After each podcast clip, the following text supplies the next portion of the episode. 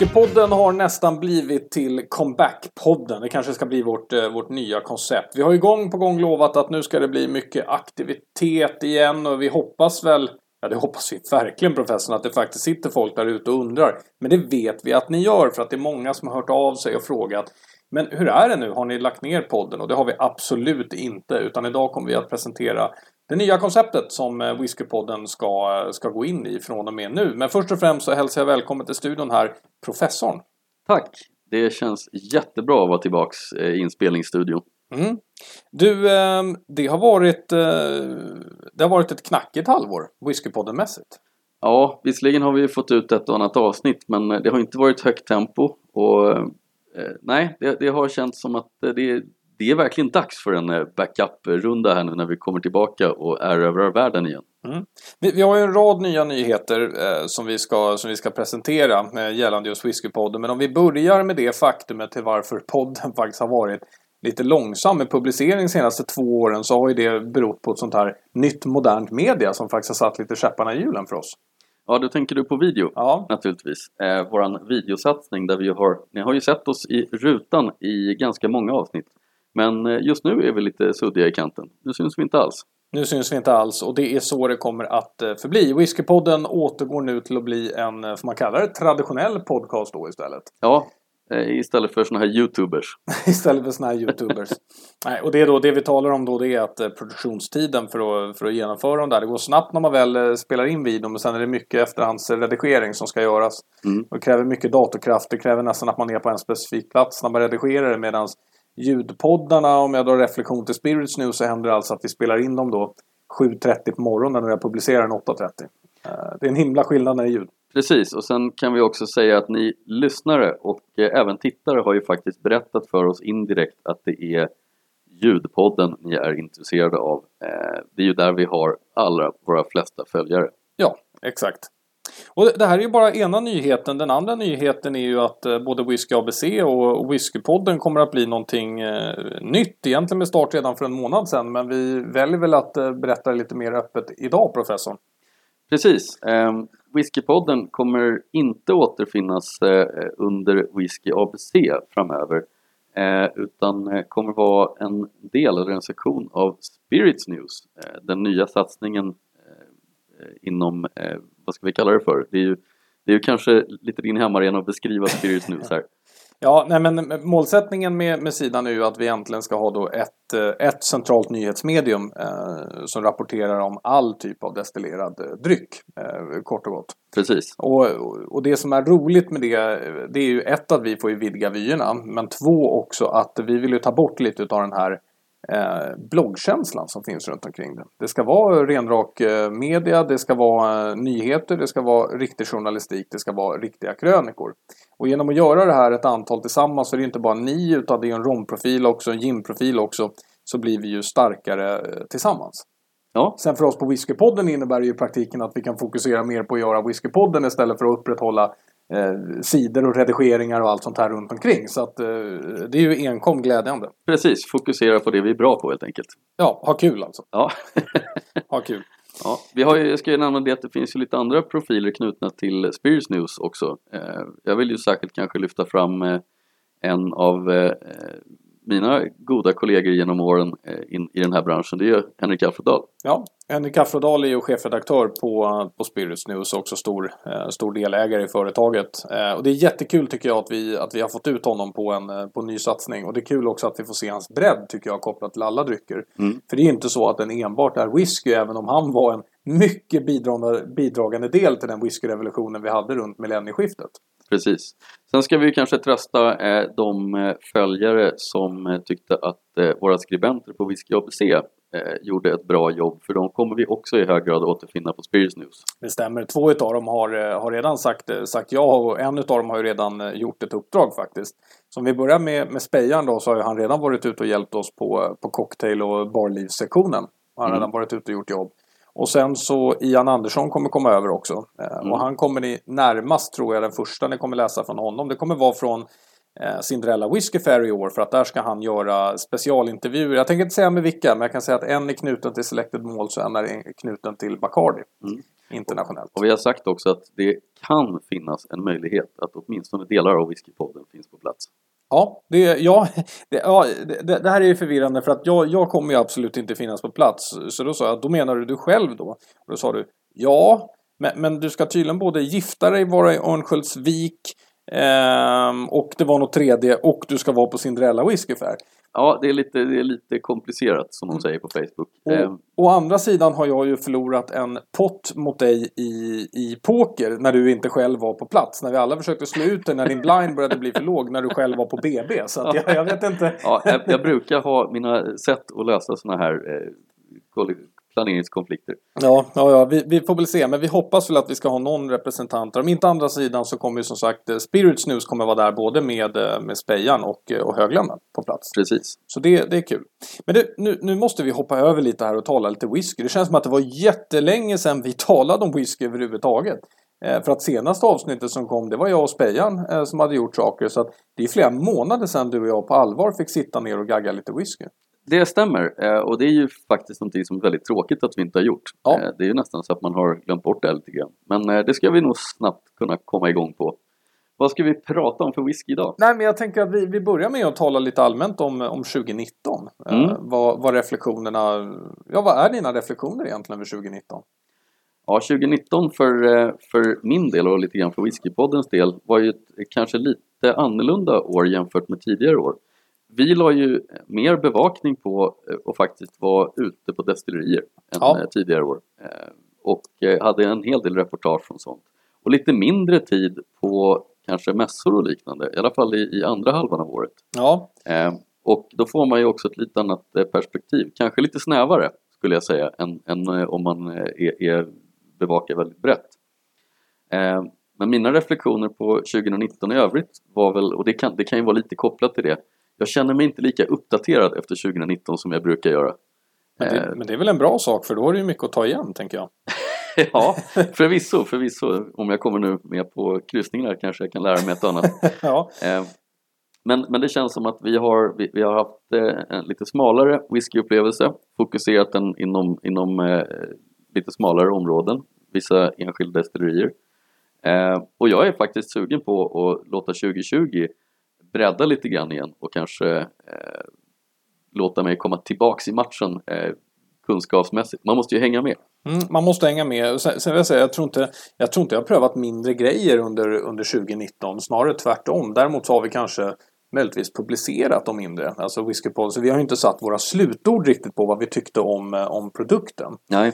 Eh, så det skiljer sig. Och det, det som du nämner då, första halvåret, det är ju alldeles riktigt. Alltså vi vi var ju alltså konferenser på Göteborg, Malmö, Uppsala. Då tror jag till och med att jag glömmer någon här nu som vi också hade inblandad där. Eh, vi hade ju vårt evenemang i Oslo som var mycket lyckat och by the way nu så hörde han av sig häromdagen och ville att vi ska göra ett nytt eh, i år. Så att det lär vi ju säkert göra också. Ja. Det var väldigt kul. Och sen har det varit mycket destilleribesök och talar vi om våran personliga höjdpunkt så var ju Eh, Bushmills naturligtvis som grädden på moset eh, för 2019. Det var den absolut. Det var, det var jättekul att vara på Bushmills. Eh, det kommer, jag, det kommer jag ta med mig och leva på länge faktiskt, det besöket. Mm. Det tycker du gör rätt i. Mm. Det var väldigt, väldigt kul.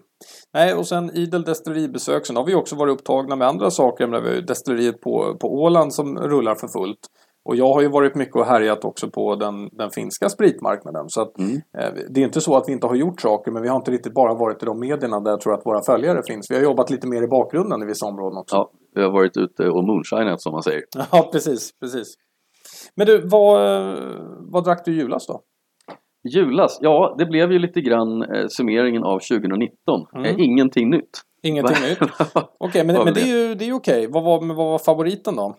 Ja, alltså jag har ju när jag dricker whisky privat så är det ju ofta en, eh, en eh, ganska salig mix av, av eh, sorter som mm. jag håller mig till. Som alla vet, Lafroig har ju alltid varit, legat mig varmt om hjärtat. Jag har druckit ganska lite dock. Det har varit mest lite blandat, sherrylagrat, lite maltigt. Faktiskt skulle jag säga att det kanske fanns ett litet genomgående Speyside-tema i det jag drack. Speyside-tema, ja. Mm. Jag har väl också övergått ganska, ganska mycket till Speyside sådär i, i allmänhet. Men det beror på att nu, nu har jag slagit fast en gång för alla att det ska vara så att en, en whisky den ska ha eh, inte en alldeles för tung sherrylagring, inte för mycket rök och så vidare. Utan man vill ha fram vad den egentliga tonen i, i whiskyn är. För det är Mm. kul att se djuret som har färdats hela vägen från, eh, från bara destillatet och hela vägen till en färdig dryck. Men jag har gjort några comebacker i år som var, som var länge sedan som jag drack som jag ändå har förvånat väldigt, väldigt överraskande på mig. Den ena är ju Longmorn men den har jag ju nämnt tidigare men den gav jag också som julklappstips eh, i år. Eh, jag tycker fortfarande håller otroligt hög kvalitet. Sen är det en annan som du faktiskt ser om du vänder dig om där och tittar lite snett upp där och ser att det står en Lafroig där. Ja, jag tänkte ju säga det. Det är ju en Lafroig. Ja, och det är den här magiska utgåvan som, som faktiskt alltid när den tas upp så får den väldigt, väldigt bra recen, recensioner. Jag tror nu att det är den högst rankade Lafroig som finns på online-sidan över standardutgåvorna. Men det är ju Quartercasken. Eh, som jag tycker är anledningen jag tror att jag gillar den. Det är för att den är ganska nära eh, Ardbeg på sina sätt och vis. Den har en betydligt mycket större sötma än många av de andra Lafroig. Vilket gör den väldigt, väldigt kul. Så den eh, tycker jag var ett utropstecken. Mm. Sen skrev jag även ett inlägg med julklappen till din fiende om du har läst den. Nej, den har jag faktiskt missat. Mm, då har jag skrivit så här. Rå, blöt, möglig bark kanske visserligen motsvarar smaket från skeppet Kuttisark som de lyfter fram i sin reklam. Men detta är horribelt dåligt. Smak och dofter som ett par jeans som vilat sju veckor i en våt vattenpöl där regnet kommer från svettiga fotbollsspelare med lätt övervikt. Vidriga blöta mosstoner där man undrar om medlet mossfritt inte nått Storbritannien ännu avslutas med uppstöta eh, hårbollar från grannkatten. Ops, ge den dock inte till din fiende i Spanien. Där är Kattisark det mest exklusiva som finns i flaska. Typ. Du har druckit Catty Sark har jag. Ja, är det, jag har prövat den ett antal gånger. Den, är, den för mig är fortfarande förvånande just eftersom eh, om du åker till sydliga breddgrader då är ju det här premiumwhiskyn. Den står ju för fasken inlåst i spritbutikerna. Ja, men så här är det ju. Det, det här är ju där stora delar av Europa ligger efter Sverige. Så här såg det ut i Sverige för kanske 25-30 år sedan. Mm. Och det ser fortfarande ut så i Europa. Vi har en felaktig bild av att bara för att man i Sverige i många, många år nu har börjat anse singelmalt som det fina så är det inte så i resten av Europa. Nej. Det är fortfarande de här klassiska Long John, Cutty Sark, eh, säkert Famous Grouse i stora delar också. Eh, men även inhemska varianter. Och du nämnde Spanien, det är rätt kul för de är ju lite experter på att ha en hel uppsjö med inhemska skotska blended. Ja. Som de tillverkar då under egen white labeling eh, och, och som kanske produceras någon helt annanstans på till exempel Loch Lomond. Mm. Eh, brukar ju vara rätt duktiga på att blanda ihop sådana här åt på beställning. Jo, nej men det, det stämmer ju och det är klart att vi, vi ska väl inte vara allt för hårda här. Marknaden har ju inte helt slagit om här heller. Jag menar vi, single malt-försäljningen må ju vara hög världsligt men den är ju inte i närheten ens av en majoritet utav vår egen spritförsäljning. Nej. Det är gamla fina goda blended som går fortfarande. Canadian rullar fortfarande på i sin egna takt. Det som har sprungit upp lite under senaste året är ju amerikanerna som faktiskt vinner lite, lite fotfäste. Ja. Men det beror ju också på att de inte enbart gör bourbon numera. Nu gör de single malt också. Ja, exakt. Eh, även om den kanske inte har klättrat så jättehögt på listorna, på topplistorna. Men, men det är det som du säger, det finns ju ett större utbud. Och det är inte längre bara Jack Daniels och Jim Beam. Nej. Även man vet att eh, vi kommer att testa snart där. Jack Daniels får ju... Eh, folk tror ju att Jack Daniels på olika sätt är odrickbar och det är för att man har shottat det. Men när Mm. man ställer de här mot storsäljarna på Systembolaget då kan jag säga att då faller Jack Daniels väldigt bra ut alltså. Ja, och detsamma gäller ju Jim Beam som vi gång på gång konstaterar, den här är ju riktigt drickbar. Mm. Eh, även bara som en, en ren whisky. Den är inte, den är inte primärt en, en shot-ingrediens eller något liknande. Vad tyckte du om eh, årets så här stora boomar då, som kom? För att vi hade ju två stycken stora. Den ena var ju Peter Tang och den andra var ju For, for Pete's Sake. Eh, som slog sig rakt in i, i svenskarnas hjärta. Och har för första gången då börjat rubba linjerna runt 300 kronor. Och eh, gamla storfavoriter Glenn Grant tappade mark. Vad, vad tyckte du här då? Ja, alltså jag har ju precis motsatt åsikt om de där två. Eh, Peter Tang, den var ju en eh, fantastiskt positiv överraskning. Mm. Eh, ni minns kanske avsnittet vi spelade in eh, när vi pratade om den här. Och eh, när vi konstaterade, jag fick gissa, jag gissade på den kostar 500 spänn, Ja. den här. Eh, det gjorde den inte. Eh, den är ju som sagt en av lågprismalterna nu och det är otroligt mycket värde för pengarna. Eh, det, det håller jag, jag vidhåller det. Jag ska sen dess, jag ska säga, sen dess har jag nog köpt säkert två, tre flaskor ja, det, det är så pass ja. Ja. ja. Eh, Den har varit min följeslagare under sommaren, under hösten på landet. Eh, Har den varit eh, där. Och, men for Pete's sake, där har jag nästan motsatt åsikt. Okej. Därför där, men det kan ju lite grann bero på vad jag jämför med också. Jag jämför ju kanske for Pete's sake snarare med den gamla, gamla Isla Mist, minns du den? Ja, Den, den originalet som innehöll 40% Lafroig. Den var riktigt bra. Mm. Det är inte for Pete's sake. Den är inte så bra. Nej. Eh, den faller inte mig i smaken. Jag tycker inte att den är värde för pengarna. Den är mer det jag förväntar mig för prisnivån kanske. I Okej, bästa en, fall. En OK whisky då eller vad? Ja, alltså det, det finns nog folk som kan uppskatta det men jag, jag tycker att den är det finns otroligt mycket bättre rökigt att köpa i, närliggande prisklasser. Mm. Som till exempel PT Tang. Det finns ju även en annan som, som har tagit mark men har som problem att de inte har premiumbutikerna och det är ju Loch Lommonds vanliga utgåva. Mm. Som borde kunna eh, konkurrera topp två men den klarar fortfarande inte av det. Det är otroligt alltså. Ja, du tänker på den som heter, är det tolvan det? Som är den vanliga? Eller har de en som bara heter Loch Lomond? Nej, de har väl en som heter... Nu, nu, ska, vi, nu ska vi kontrollera här. Folk brukar alltid säga att vi, vi springer med sakfel. Ja. Så att låt oss då för en gångs skull kontrollera hur Mm. det nu egentligen är.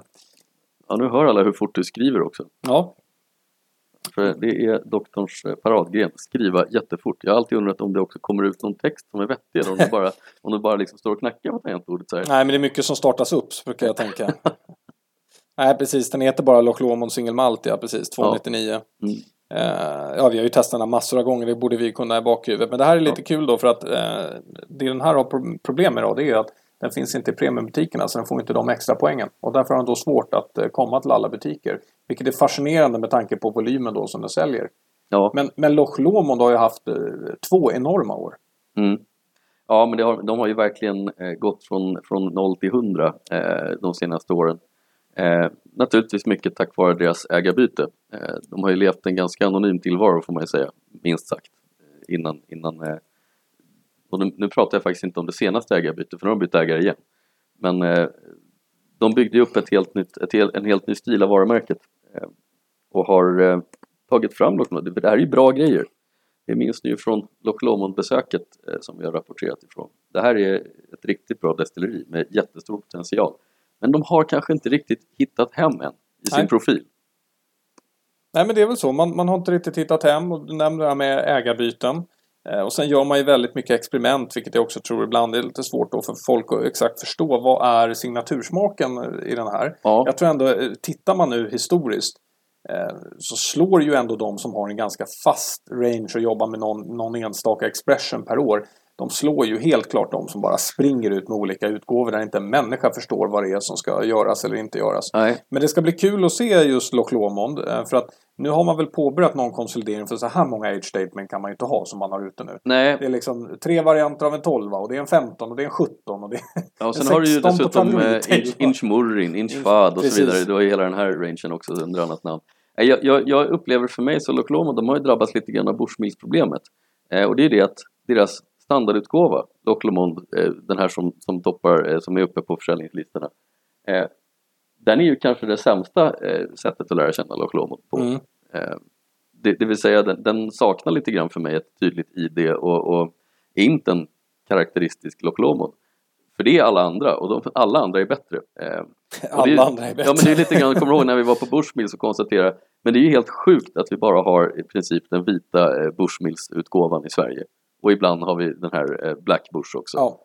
Eh, men, det är ju liksom Den är ju den som är minst representativ för att visa att Bushmills är bra. Mm. Jo, men så är det ju. Men, men den, den röda Bushmills och Red Bush som vi gillar, där har man ju just problemet att svenskarna handlar inte alls i det segmentet.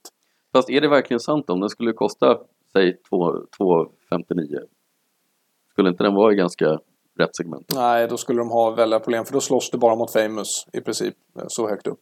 Ja. De, de behöver ju pressa Ja, ner de den. Bushmill som är en sån Mm. storsäljare, va? Den, ligger, den ligger ju liksom 50 kronor under där. Du behöver ligga där om du ska få volymer. Mm. Så det beror helt på vad man ämnar. Black Bushen, den säljer ju inte så himla mycket och den ligger väl just där. Ligger inte den på 2,69 eller något sånt kul? Ja. Eh, och, och som man då talar om ska vara drinkrecept och allt annat. Men alltså det är väldigt, väldigt svårt att sälja och eh, få in en ny produkt i de där områdena. Förlåt, nu sa jag helt fel. Den ligger på 360 i och för sig, Black Bush. Ja, jo, Jag jag tänkte nästan Jag tror inte i och för sig att det hade hjälpt den om den låg på 260 faktiskt. Nej, Eh, Men det jag vill ge som tips här på Loch Lomond eh, det är ju att ni nu ska hålla koll på Spirits News sida därför att om bara några dagar så presenterar ju vi vår alldeles egna utgåva som kommer utav Loch Lomond den 14, eh, den 14 februari. Och då blir jag nyfiken här för att jag som inte riktigt är uppsjungen på den här utgåvan jag avslöjar också att jag inte är med och har tagit fram just den. Eh, är det här en Loch Lomond eller är det något annat? Det Nej, det, det, en, det kan vi säga att det är en Loch Lomond. Mm. Där. Det är en Loch Lomond rakt av. Eh, och det, det är faktiskt så att här har Henrik gjort ett hästarbete och själv tagit ner den till eh, vilken alkoholhalt han tycker att den ska vara på. Mm. Så att den här kommer in på, enligt honom då, 49,92 eh, var hans perfekta recept. Mm. Men eh, 49,9 då är väl det officiella. Ja. Jag tror inte man använder fler marginaler än så då. Eh, och det är en, eh, det är en single cask. Och, eh, och den här hade vi kunnat få väldigt mycket flaskor om. Men nu har vi valt att komma med om det är 200 som kommer till Sverige. Ni kommer få se alldeles snart på hemsidan. Det kommer komma reklamfilmer och lite annat sånt. Då. Spännande. Så det blir en väldigt kul start på, eh, på året. Man Mm. ju säga. Men du, eh, nu var det så att eh, bara häromdagen då var ju du och Spejan och träffade Olof Noreus. Och då talade ni om någonting som vi lite var inne på nu här med att det är lite svårt att sälja vissa produkter i vissa olika segment. Att man kanske också ibland väljer bort eh, Sverige nu i sina målgrupper. Det finns ju internationellt mycket, mycket mer sorter såklart än vad det finns i Sverige. Och då Mm. var ni på en alldeles speciell provning med Olof Noreus. Ja, det var en provning som eh, jag skulle hävda man inte gör så många gånger i livet. För det, det var ju med Olof Noreus från eh, Pernod Ricard. Eh, och Pernod Ricard, eh, vi kommer, till, vi kommer nämna lite grann vilka märken som ingår i den portföljen. De är jättestora, eh, även på whisky. Och Olof ville ta sina närmast sörjande och visa vad vi missade i Sverige under senaste år Ja, men även under 2019. Det är alltså, vi skulle prova lite whiskys som man hade, har haft tankar på att man skulle försöka få in i Sverige på något sätt. Eh, men dragit slutsatsen att det kommer inte bli framgångsrikt. nej. Eh, och det var ju ett ganska intressant utgångsläge för att spontant då kanske man tror att ja, jaha okej, så vi ska gå och prova skitwhisky då som är är för dålig för att komma in i Sverige.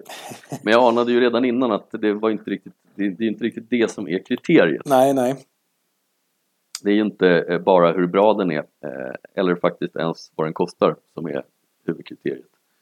Ehm, nej, jag ska berätta lite grann om, om, om provningen i sig. Vi, vi var ju några stycken då och eh, vi började faktiskt med att bli välkomnade med en Ballantines 12. Ja, Och det är ju en, en ganska eh, enkel och rak eh, referenswhisky kan man väl säga. Eh, de flesta känner ju till Ballantines vanliga blended som heter Finest. mm. Och 12 är inget annat än en 12-årig version av den. Det är väldigt stor skillnad kan Mm. man säga. Det är fortfarande väldigt lättsam eh, blended whisky men, men eh, eh, om man ska vara lite elak, men Ballantines 12 är ju bra. Mm. ja, ja, ja, ja. Eh, så den hade vi ju som baseline, den, var inte, den finns ju även att få tag på i Sverige eh, vad jag vet. Så att, den är ju inga konstigheter så. Men sen i den här provningen så jag tänkte ju på förhand att ja men det här kan jag nog lista ut det mesta vad det är för destillerier. Mm.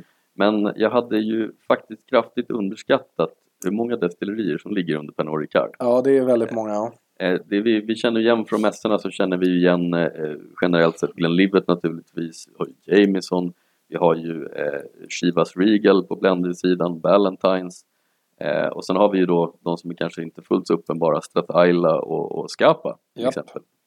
Eh, de, de känner ju de flesta till som är intresserade att det ligger på Pernod Ricard. Nej, vi, vi, vi gick in i en, en provningsordning där vi började med någonting väldigt lätt. Men det var en eh, single malt, extremt fruktig och, och, och trevlig historia. Eh, doftade lite så här, söta bakverk, lite sockerkaka och sånt där också. Eh, jag fick nästan lite dragning åt du vet, eh, min fetisch för Klein Leash, Ja. fast inte lika kraftig och fyllig i smaken. Men en, en ganska lättsam historia. Och det visade sig att det var ju en Glen Keith ja. som man alltså har eh, haft planer på att lansera som en single malt. Eh, den här. Ehm, kruxet med en sån här, och det är nu vi börjar komma in på, på själva problematiken. Den här är ju en väldigt lättsam whisky som en, en eh, kanske mindre van whiskydrickare direkt skulle blanda ihop med blended Mm. och säga att ja, men det här smakar väl ungefär som en och så insert valfri blended här. Eh, men den skulle ju inte kostat som en, en generisk blended. Den skulle ju kanske hamnat på 400 spänn någonting. Eh, och då slåss den ju direkt då i ett prissegment över till exempel Glen Grants som ju också Ja. är väldigt lättsam single malt. Eh, personligen tyckte den var betydligt bättre.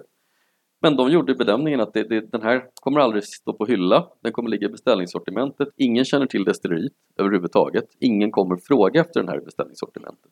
Så den blev ju en, en sån som, nej, vi kan inte hitta någon ingång på den i Sverige. Väldigt tråkigt trots allt, för det var en kompetent, bra whisky, Glenkeith. Um, Nej, för det enda som finns egentligen att få tag på idag det är väl gamla eh, single casks från, eh, från 90-talet när det gäller Glenkeith i Sverige. Mm. Ja, den finns ju som oberoende buteljering Ja. eh, från, från lite alla möjliga håll. Och där kan man ju säkert även hitta den på Systembolaget. Men det här var ju den som heter Distillery Edition Mm. som är deras eh, core range kan man säga, deras instegsmodell. Eh, eh, betydligt bättre än många andra destilleriers instegsmodeller. Så att, eh, nej, det är lite sorgligt bara att eh, den, varför skulle jag inte kunna få köpa den här? Ja. Det hade väl varit bra.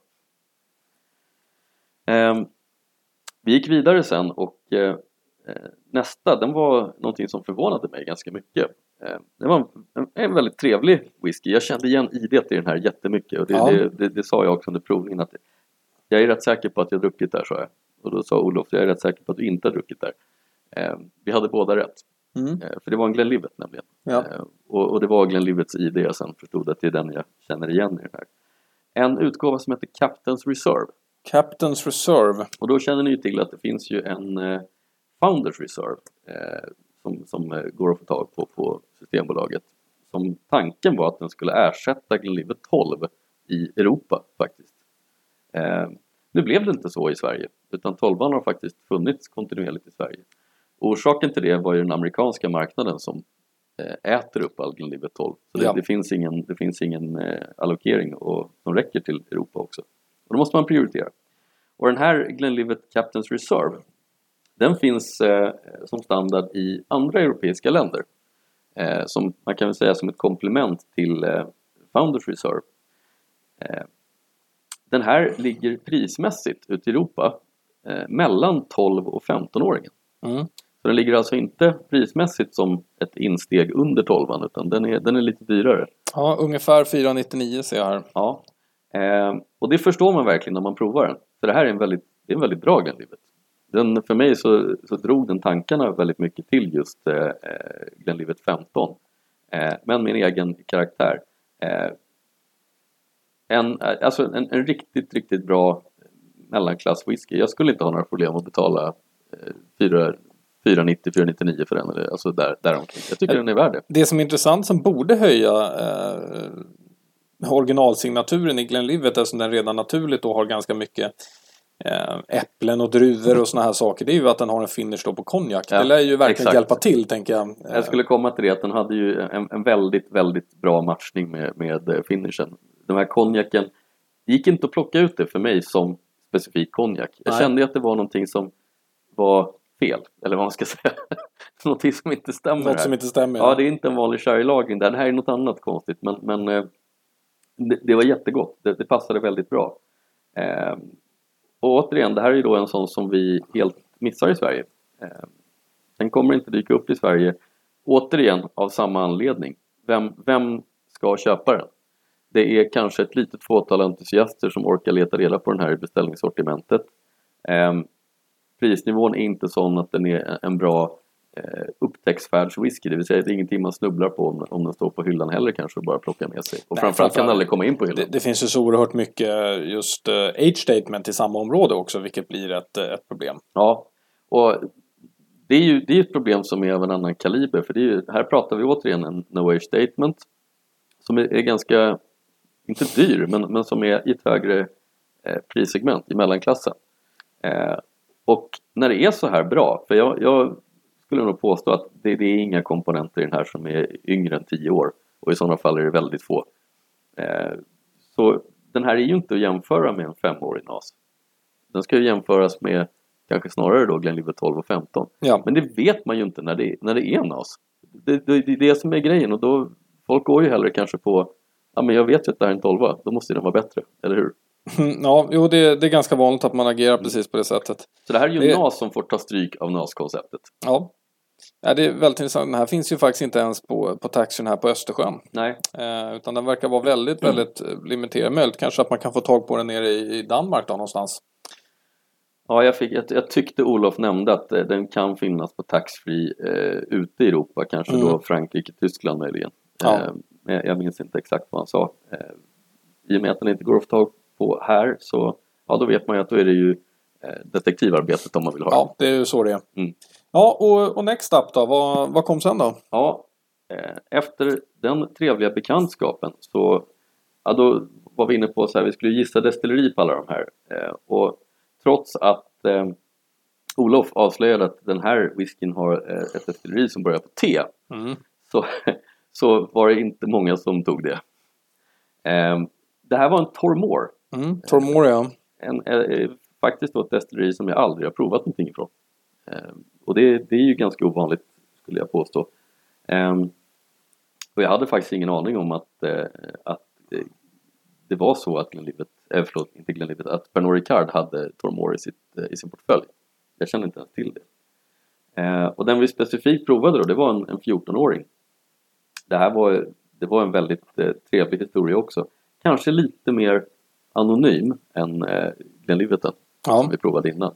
Eh, men eh, bra fyllighet, lång smak, eh, väldigt sympatisk whisky. Eh, skulle kunna tänka mig att eh, den här kan man bedöma som lite svårlanserad för att återigen, det är en 14-åring. Den här ligger inte i 300 kronors klassen om den skulle komma till Sverige. Den skulle Nej. ligga betydligt högre. Eh, det är också ett, ett destilleri ingen människa har hört talas om överhuvudtaget. Eh, och den har en ganska eh, neutral, neutralt ID.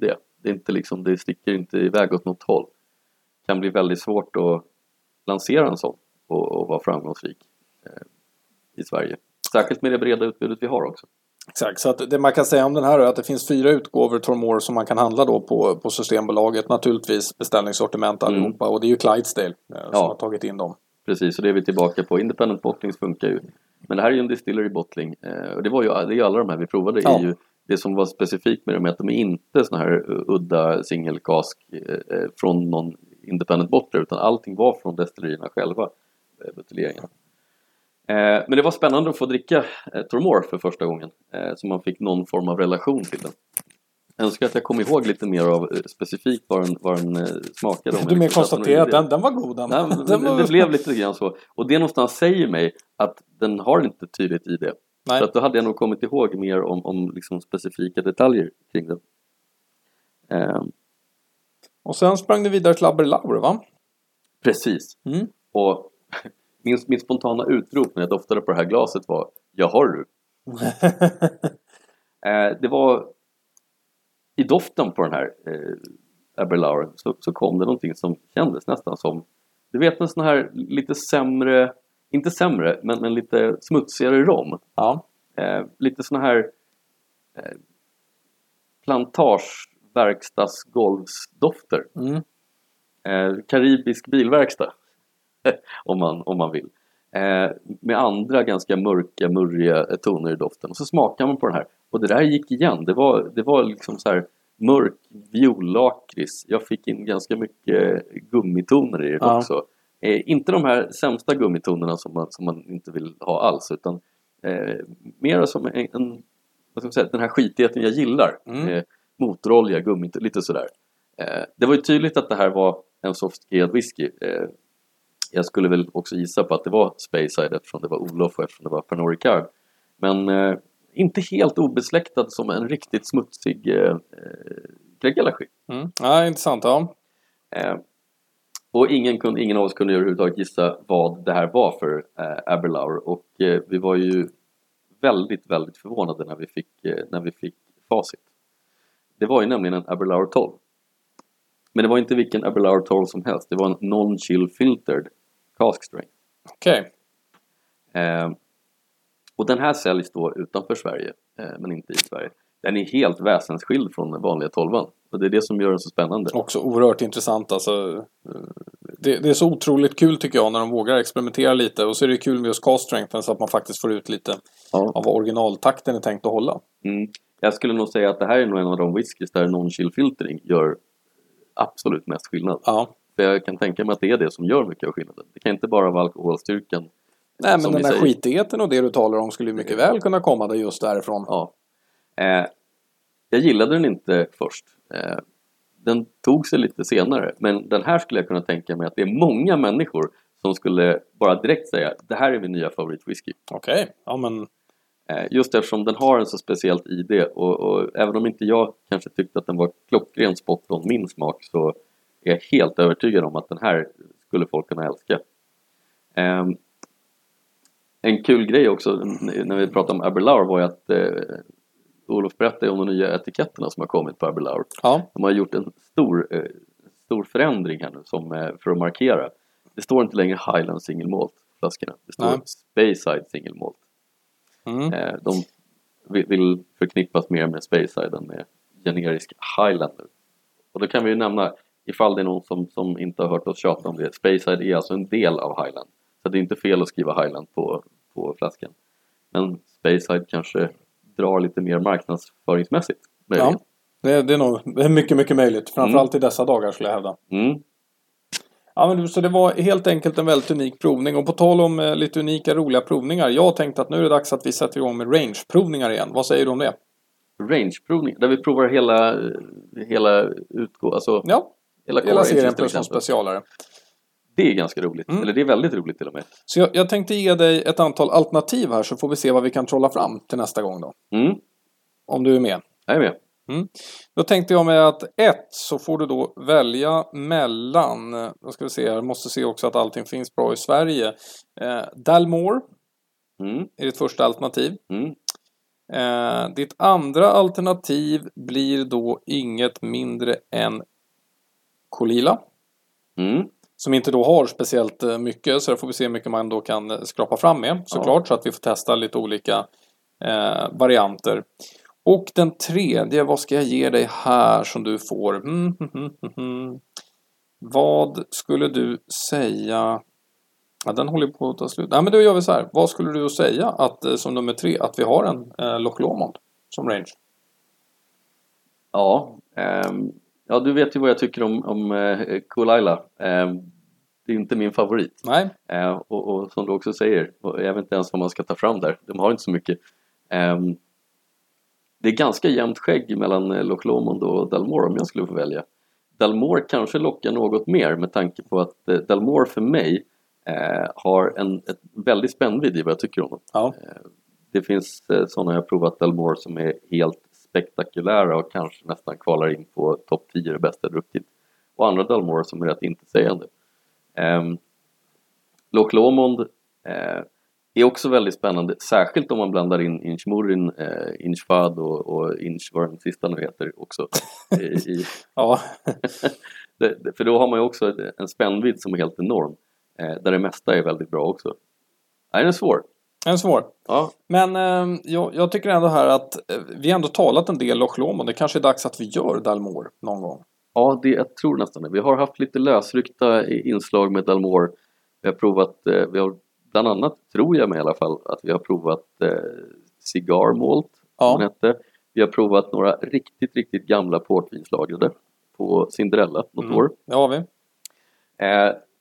Eh, och sen har vi naturligtvis eh, säkert vid något tillfälle provat Dalmore, den, den vanliga utgåvan på bolaget. Ja, King Alexander har vi såklart King provat. Alexander. vi provat. Men, men om man bara tar lite kort här då vad som, eh, vad som finns eh, i utgåva just nu, Systembolaget. Då finns ju 12 och 18 eh, Mm. naturligtvis. Det var länge sedan jag provade 18 för övrigt. Ja, väldigt länge eh, sedan för mig också. Vi har Portwooden som bekant, vi har King Alexander, vi har Ci- Cigar Malt. Sen har vi ju den här Vintage som fick oerhört bra betyg när den kom. Bland annat Henrik har ju den höga betyg, den Vintage från 2006.